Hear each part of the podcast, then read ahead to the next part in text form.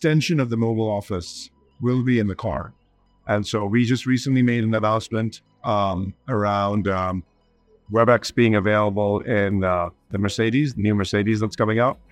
And uh, that's not the first one we've actually done in the past. We've done the Ford as well, uh, and then Apple CarPlay.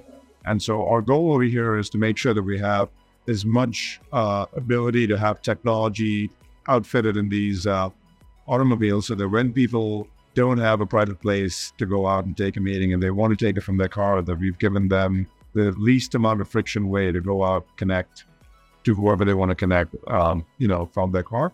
And so I think it'll play a pretty interesting role. And in fact, some of the vision that you see from some of these uh, kind of automobile companies is is actually exciting because they're they're starting to see how they can use the automobile at idle times that's not being driven with utility.